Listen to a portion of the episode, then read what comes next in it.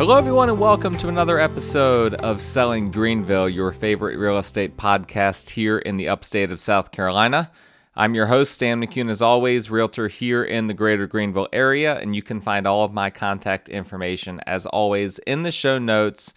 That is where my phone number, my email address, really those two things primarily are there for you to be able to contact me. Uh, but you can also contact me by direct messages on various apps that are out there. You guys can find me. I'm all over the internet like every realtor out in the world. You won't have any problem reaching out to me. Um, so feel free to go ahead and do that.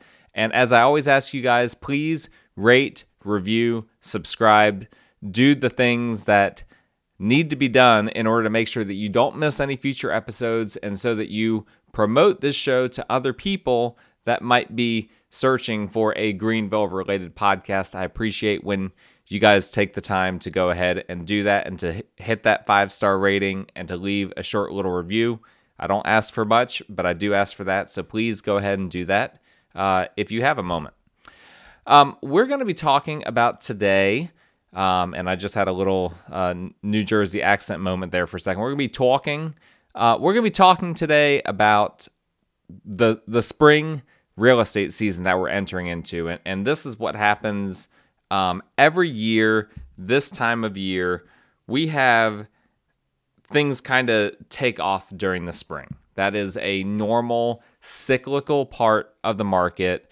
Um, and and it generally works like this. There is a slow buildup January, February, March, and then usually things kind of get nutty in April and then really nutty in May, and then that continues in June. And then we see a little dip in July as people go on vacation, all that kind of stuff. Um, and then a little push, a little end of season push in August, and then things start to trail off as the rest of the year goes on until we go back to January and then it starts all over again. That is the normal uh, cycle of the real estate market, at least here in Greenville. I imagine that's probably uh, nationwide for the most part as well.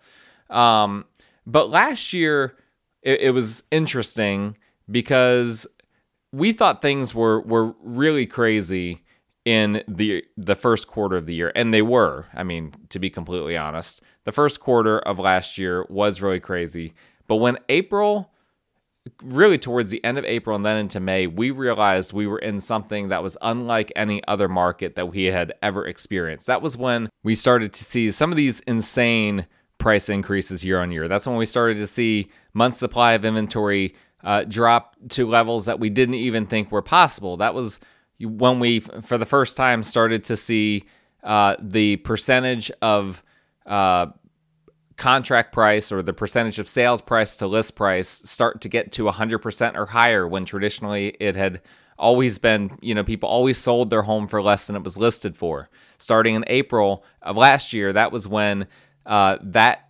trend happened of it not being uncommon for sellers to get, on average, and and again, there's always been times where sellers have gotten more than what the home is listed for, but in April last year was when the average became that sellers got at or above what they had a home listed for. So things went really crazy last April.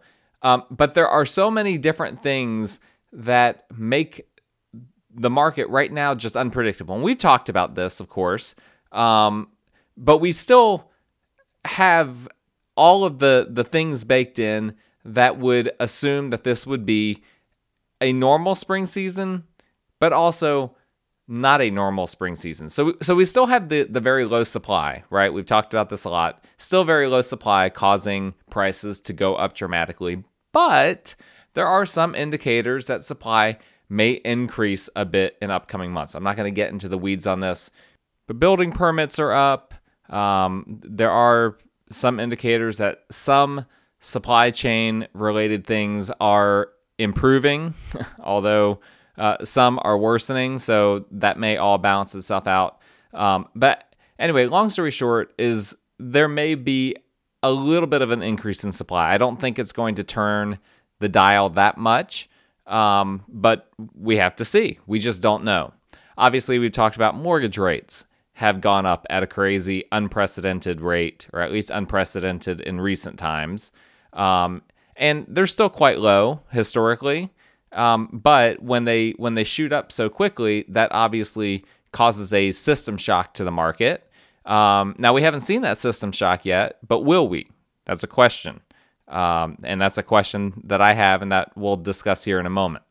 Um, at the end of the day, we have a lot of stuff being stirred around in a cauldron, and we don't exactly know what soup is going to come out of it, what real estate soup is going to come out of it as we enter the busy spring real estate, spring and summer real estate season. Um, and here's another little interesting tidbit. So I read an article yesterday on Bloomberg that was talking about the the mortgage increases that we've uh, that we've talked about a bit the the the mortgage interest rate increases, um, and it was pointing out that this will cause a little bit of a slowdown in buyer demand in theory, but where it's having the most impact is in those already very expensive areas like San Diego, for instance, like San Francisco, like New York City. Those are the areas that are being disproportionately impacted by the interest rates going up. And uh, the the person that wrote this article kind of alluded to that the mortgage rates going up will push more people out of those areas into the cheaper areas like the Boise, Idaho's of the world. Well, Greenville, as we all know, is one of those markets that people have been pushed to as they've been pushed out of these more expensive areas, or maybe not even pushed out of these expensive areas as they just want to move out of the, you know, these areas that tax everyone that have been very restrictive with COVID, whatever the case may be. People have their own motivations. I've heard them all. But the bottom line is we have a lot of people moving to Greenville from these more expensive areas and what's happening on the national level with the Fed trying to uh, curb inflation, which is then in turn driving up mortgage rates, could end up actually furthering that and pushing more people out of those expensive markets and into markets like Greenville. So, again, that's something that we'll have to uh, continue to track. So, all of that to say, there is all sorts of uncertainty. Uncertainty. We don't know exactly what's going to happen, but I think we can make a few reasonable predictions. I have seven predictions here. Um, and again, these predictions are Greenville specific. If you're listening to this from another market, um, I wouldn't necessarily say that that these things would apply. Perhaps some of them do. But anytime I talk about real estate on here, because I'm not looking at it from a national perspective, it is coming through a Greenville lens, even when it's a broader topic like this. Um, all right, so what's my first prediction? I think that we will see an increase in contracts falling through due to mortgage rates increasing so quickly. A lot of people will get pre approved, and then, particularly in this market, after uh, well, the amount of time that it takes to actually get a house under contract, it, it might take weeks, it might take months. And during that time, if they have not gone back to the lender or if their agent has not gone back to the lender and been like, hey, you know, we originally set the top price point, the top price for our budget at 300,000. But that was when interest rates were three and a half percent. Now that they're at five, five and a half percent, can we still afford 300,000? That's a very important question. And for those that just have that that 2-month-old pre-approval letter and they they send that, you know, that's usually a requirement when you send an offer, you've got to send your pre-approval letter in.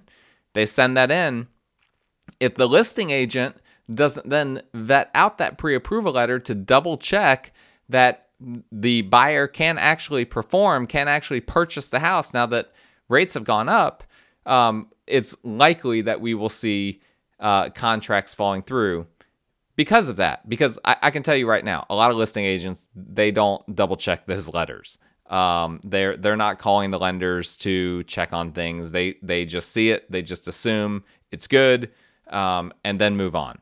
Uh, for me, I double check those when I'm the listing agent. I want to make sure that the buyer is good to go, that there's not been, particularly now in this environment, that there's not been any major changes that would cause them to not be able to buy the house. Um, and as a buyer's agent, I do uh, something similar in this type of an environment.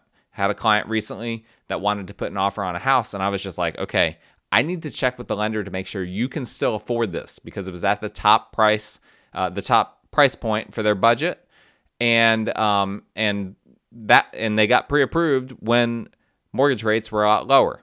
And so I went out of my way because I don't want them to get under contract and have that fall through. That's heartbreaking for everyone. Nobody wins in that situation. It's a lot of work uh, on top of, of all the heartbreak.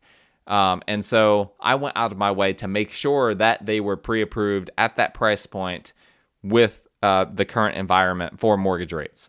So uh, those that haven't gone through all of that, there's a very good likelihood that they will start to see contracts fall through because of that. And, and I think honestly, we may have already seen this. I, I have seen quite a few fall through and um, you know the listing agent they always say this um, but they say you know it fell through no fault of of the seller they always say that so it's hard to to be sure that that's accurate but most of the time when that happens it's because of the buyer's financing um, i think that that will continue my second prediction um, I, well, I should say, I think it will continue and increase. I, I think we might see a major increase of contracts falling through here in the spring. So that's something to monitor.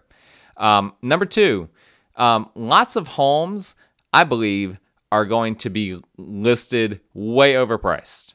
Um, and what we're going to see is that price decreases, which we really haven't seen much the past year. We haven't seen a lot of times where a home has been listed and then has had to reduce its price. Um, but I think we will see price reductions really increase during the spring season because people are going to be listing their homes thinking, okay, it's a hot market. I know this home normally would only be worth 350, but let's just list it for 400.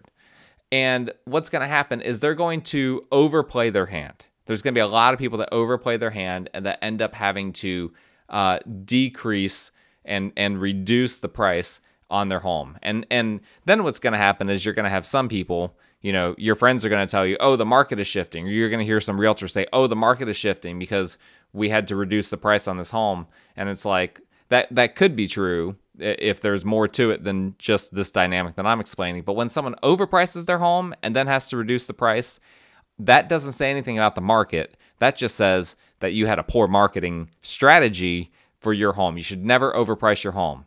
Um, in this market, you can get away with it a little bit more than in other markets, but it's still not a good idea. Uh, number three, um, I think we're going to see, and, and we're already seeing this, but I think we're going to see even more of people saying that they're selling a home as is.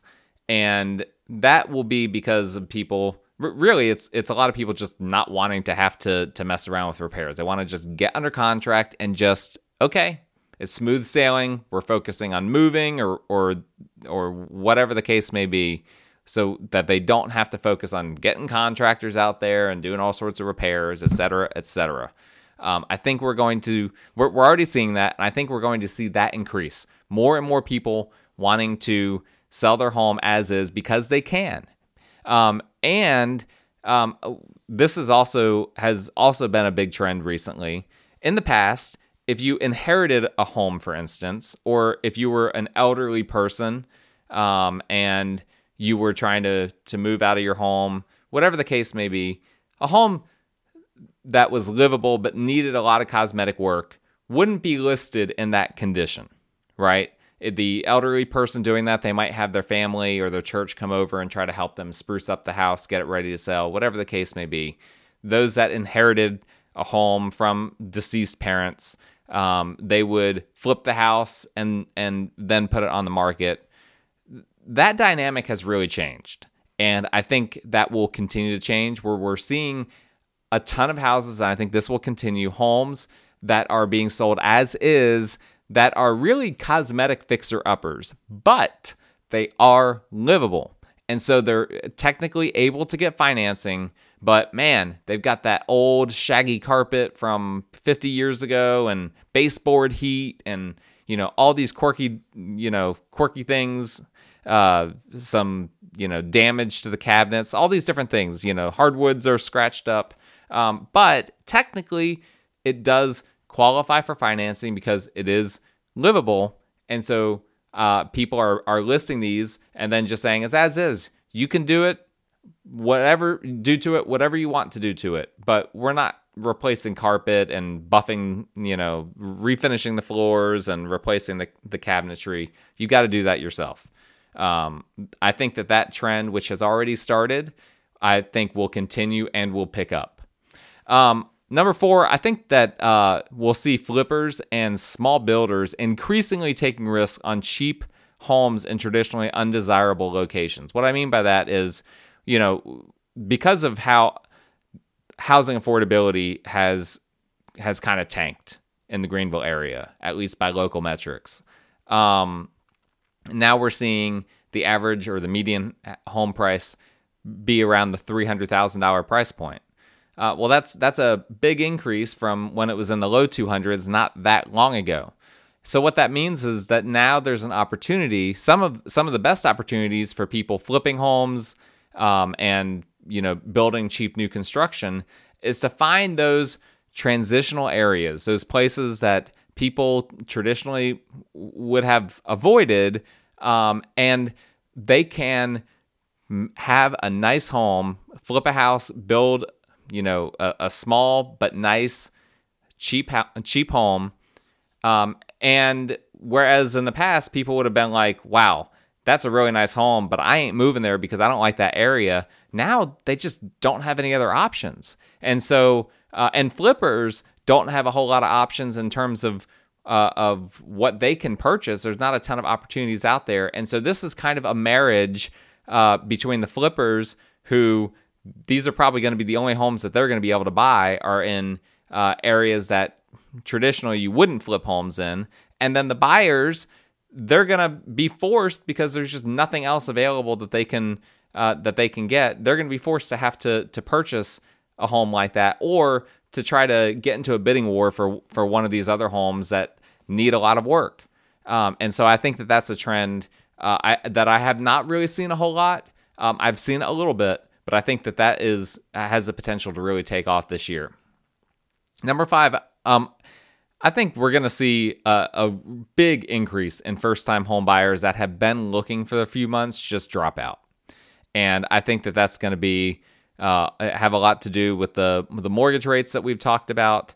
I think that um, as a lot more homes come on the market, but a lot more buyers also enter the market, um, the the new buyers entering the market are going to be energetic, right? They're going to be excited when you first start your home search. You're excited, you're pumped, you're ready. Let's make some offers, and um, and then you're you've got this influx of new listings coming on the market because it's the busy season, right? So here's what happens: you've got uh, the people that have been looking for like two, three, four months. Um, they're already tired, right? They've already got buyer fatigue. They're they're ready to drop out. Um, and now you've got this influx of listings. So it's like, okay, well, we have some some potential here. And so now whereas in the past they were maybe only looking at a handful of homes per week, now they have an opportunity to look at a bunch of homes. And so they they start it gives them a little bit you know, uh, a little bit of excitement, a little bit of that, you know, okay, maybe we can actually do something here. And then they start looking at those homes and putting in all of that time and energy, taking off work or, or doing it after work or whatever the case may be. Um, and then uh, submitting offers and then finding that they're going up against this even more energetic group that just entered the market and that is really aggressive because uh, they're scared about mortgage rates going up. They've heard, they've been tracking this uh, very closely. They've heard what's happening and they want to get a house under contract right away. And then those buyers uh, that have been looking for months and months, they just get completely fed up and exhausted and they drop out. I think that that um, is going to happen, and and it's sad when that happens because that's again everyone loses in that situation. Um, me as a realtor, you know, if I have clients that I've shown a bunch of homes to over the course of a really long period of time and then they drop out, that's just a sunk cost for me and it's a sunk cost for the for the buyer as well. Um, so again, nobody wins in that situation, but unfortunately, I think that we're going to see that um, really happen here in the spring season. Um, number six, I think we're going to see an increase in quote unquote second waves uh, for homes that aren't as nice as the other homes coming on the market, and as a result, don't sell in the first few days. Here's what I mean by second waves. Um, so think about it from a buyer perspective. Let's say that you're targeting a certain area. Let's say that you're targeting East Side Greenville. And uh, between Wednesday and Friday, five homes that loosely fit your criteria come on the market in East Side Greenville. You're going to look at that and be like, okay, all five of these have potential, but here's the one I want the most. Here's kind of the next up, and so forth and so on, right? Um, well, guess what? Everyone else looking at these homes is probably going to be thinking about them in similar ways at the end of the day. They're probably all going to be like, okay, this home is clearly the nicest and clearly the best value, and then this this home is next, and maybe there there's some differing opinions on on what's in third or fourth or fifth place. Um, but probably most people are going to have consensus on the nicest and the second nicest home. So guess what? Everyone is going to be making offers on those homes, and and kind of not paying attention to the others.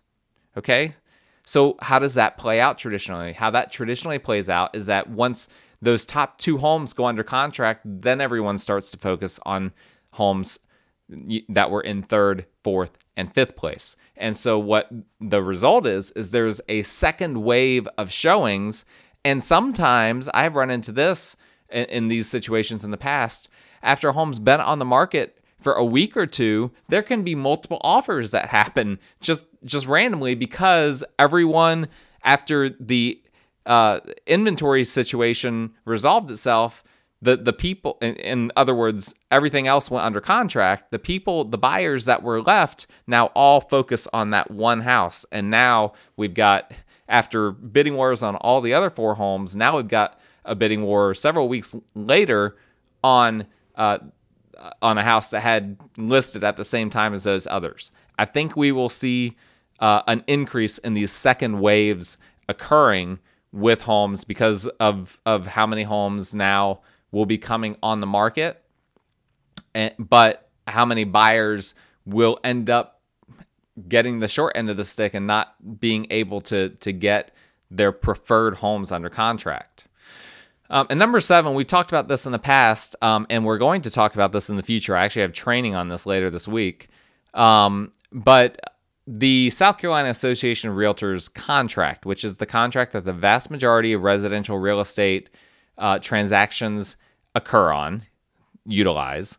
Um, the uh, the contract that we call SCR 390, Form 390, um, it's changing how it handles repairs. They're completely eliminating the the main section that talked about inspections and repairs, and it's switching over to a due diligence only contract. I've discussed this a little bit in the past, and like I said, I'm going to discuss it again in the future, so I'm not going to get into the weeds on it. But I will say this the short version is that there's going to be, like never before in the Greenville market, non refundable money required by buyers. Non refundable. Not the not the standard we have gotten used to for years and years that pretty much buyers are guaranteed, unless they completely default on a contract, they're almost guaranteed to get their earnest money back because the ball is in their court. That is about to change. Um, and, and we will talk about that more later. Um, but the result, the end result of that is that those who are cash poor, those who have $10,000 in the bank, for instance, um, for them to have to risk potentially 10 to 20% of that um, is going to be incredibly uh, incredibly risky, obviously, and it's going to put power in the hands of those that have more money in the bank, less cash concerns. And so I think that that's something that that we're going to see um, is that those that are cash poor are going to find themselves when this change happens is going to happen in mid June. Uh, so we're less than two months away when it happens. Those first time home buyers or people that are cash poor are going to find themselves in a real bind and the people that have money and are willing to risk it um, they are going to to be in a real position to succeed uh, in the market at that point. So practically speaking, so those are my seven predictions. But practically speaking, what does all this mean? What what does this mean if you're a buyer or a seller in this market? I have a few practical thoughts. Um, first off, I think that backup offers can be even more beneficial than in the past. We've talked about this before. Um, a backup offer, it, some people confuse backup offers. They think in a multiple offer situation that if if one person has submitted an offer that you can then be a, a backup offer. No, that's not what we're talking about with backup offers. Backup offer is when a contract, uh, an offer has been accepted and a house is under contract, but someone else submits a backup offer that then if the seller accepts it, that offer automatically becomes the primary contract if the primary contract falls through. Well, I've already said there is a pretty good chance that we see an increase in contracts falling through due to the the way mortgage rates are and and all the dynamics there. And as a result, I think there could be an opportunity for uh, for buyers to get homes non-traditionally by means of the backup offer process. Um, and that's something I've helped multiple clients over the years secure homes by means of backup offers. So uh, there's a, a narrow um, number of homes under contract that I feel like are are quality options for submitting backup offers. Um, but that's something that is a, a, an important tool to keep in your back pocket, uh, and something that for certain homes it could end up getting getting you in um, when Otherwise, you couldn't. Otherwise, you were just going to get outbid. Uh, another practical point I think that buyers and buyer's agent that identify second wave candidate homes will have an opportunity to get something under contract without a bidding war. In other words, let's say that you see these, you know, five homes that that come on the market uh, in the same area, very similar in in, in a lot of ways, um, and you really like two of the homes, but you see that there are three others that they just aren't on par with the other two. But you also know that those other two have, you know, 15, 20 offers on them. S- someone that's savvy might be able to pivot to uh, one of those other three homes that aren't as desirable and might find themselves in a situation where they're able to make an offer without a bidding war and get it under contract at that point. And I think that if you're able to identify those homes that are candidates for second for having a second wave, there's a, a, really big opportunity there. But if you wait until the second wave happens, you might find yourself just in perpetual bidding wars. Uh, because, like I said, everyone else is going to be looking at those properties once they're in uh, the second wave. Um, another point, I think um, homes, uh, and I discussed this briefly uh, earlier, but homes that are overpriced haven't been penalized in this market as heavily as in the past. Um, but that being said, I think there could be opportunities for buyers to get something under contract without a bidding war and maybe even uh, get the price lower than it should be by targeting homes that have been on the market a while. And I would say that's mostly mostly homes that are over that 300,000, maybe even over $350,000 price point are the are the main ones that I have in mind when I'm saying that.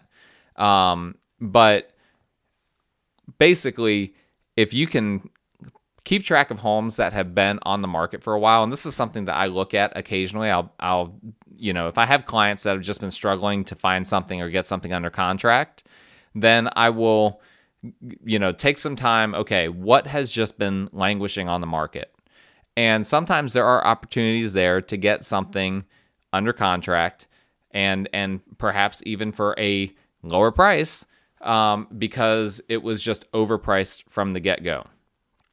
From a seller perspective, um, I, I think an important distinction that sellers need to understand is they need to know the difference between a second wave property and an overpriced one. An overpriced property, so a second wave property and an overpriced property both don't get a lot of activity, but it's for very different reasons. The second wave property doesn't get a lot of activity because it's it's competing with other properties that are better than it, that are nicer than it.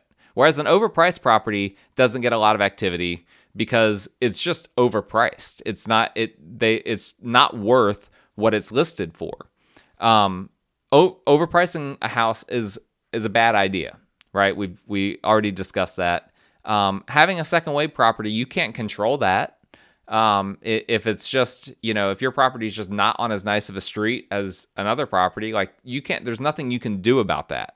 Um, but it's important to know the difference because if you're a seller that is freaking out that you're not getting as much activity as you thought you would, but it's simply because of your competition, that's a completely different scenario than freaking out over a home being overpriced. You should freak out if your home is overpriced, and you should hire a realtor that is willing to stand toe to toe with you and be honest with you about what your home is worth so that you don't overprice it. That's an extremely important distinction. Um, I think as well, um, buyers are just going to have to take more risks than they have in the past. Currently, um, uh, you know, a lot of buyers are having to go the as is route, and now we're talking about buyers having to put more money on the line. Um, and listen, here is the the part of this that really makes this difficult for buyers in this market is that sellers are so confident that they will just be able to relist the home and have it sell right away to someone else that they really if you lose your earnest money, if you if you back out and like we're saying here in June, forfeit uh, your termination fee, which is which is going to be the next thing. Um, sellers aren't going to care. They're going to take that money and run. Why? Because they're going to be able to relist the home. They might even get more than what you had under contract for.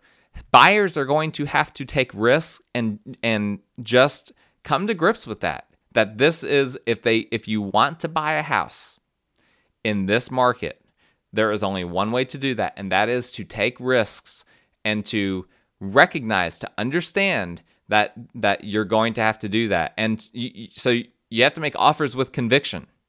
Um, and and this is kind of my final point here is that first time home buyers really need to have realistic ex- expectations, um, and you know they need to understand. I, I, I get a lot of questions from people that are interested in in you know making their first home purchase and their questions show that they think the market is what it was 4 years ago. The market is not what it was 4 years ago. It's not what it was 1 or 2 years ago.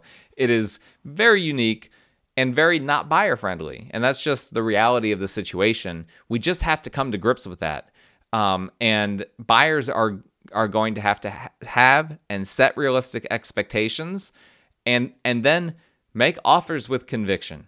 You can't, you know, make a lukewarm offer. You have to make offers with conviction and offers that um you know that basically exposes you to a little bit of risk and that's just going to increase when we when uh, the contract changes in June.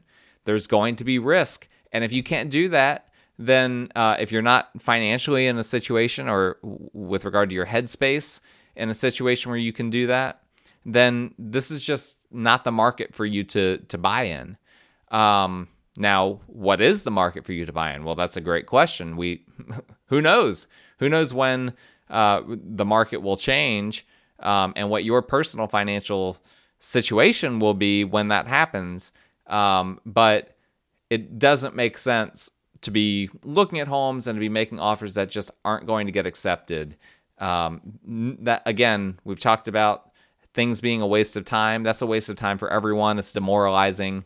You don't need to do that. So I try with all my buyer clients to right at the very beginning try to set realistic expectations. If I have clients that are like, "Hey, we're at this price point. We don't know if we can get what we're wanting at this price point." What I'll do is I will actually look at the past three months or so at their criteria and uh, and see what has sold the past three months that fits their criteria. And then I will just send them those listings. And it's like, hey, do you see anything from the past three months that you're like, okay, for that price, I think that this is a home that that I would have liked.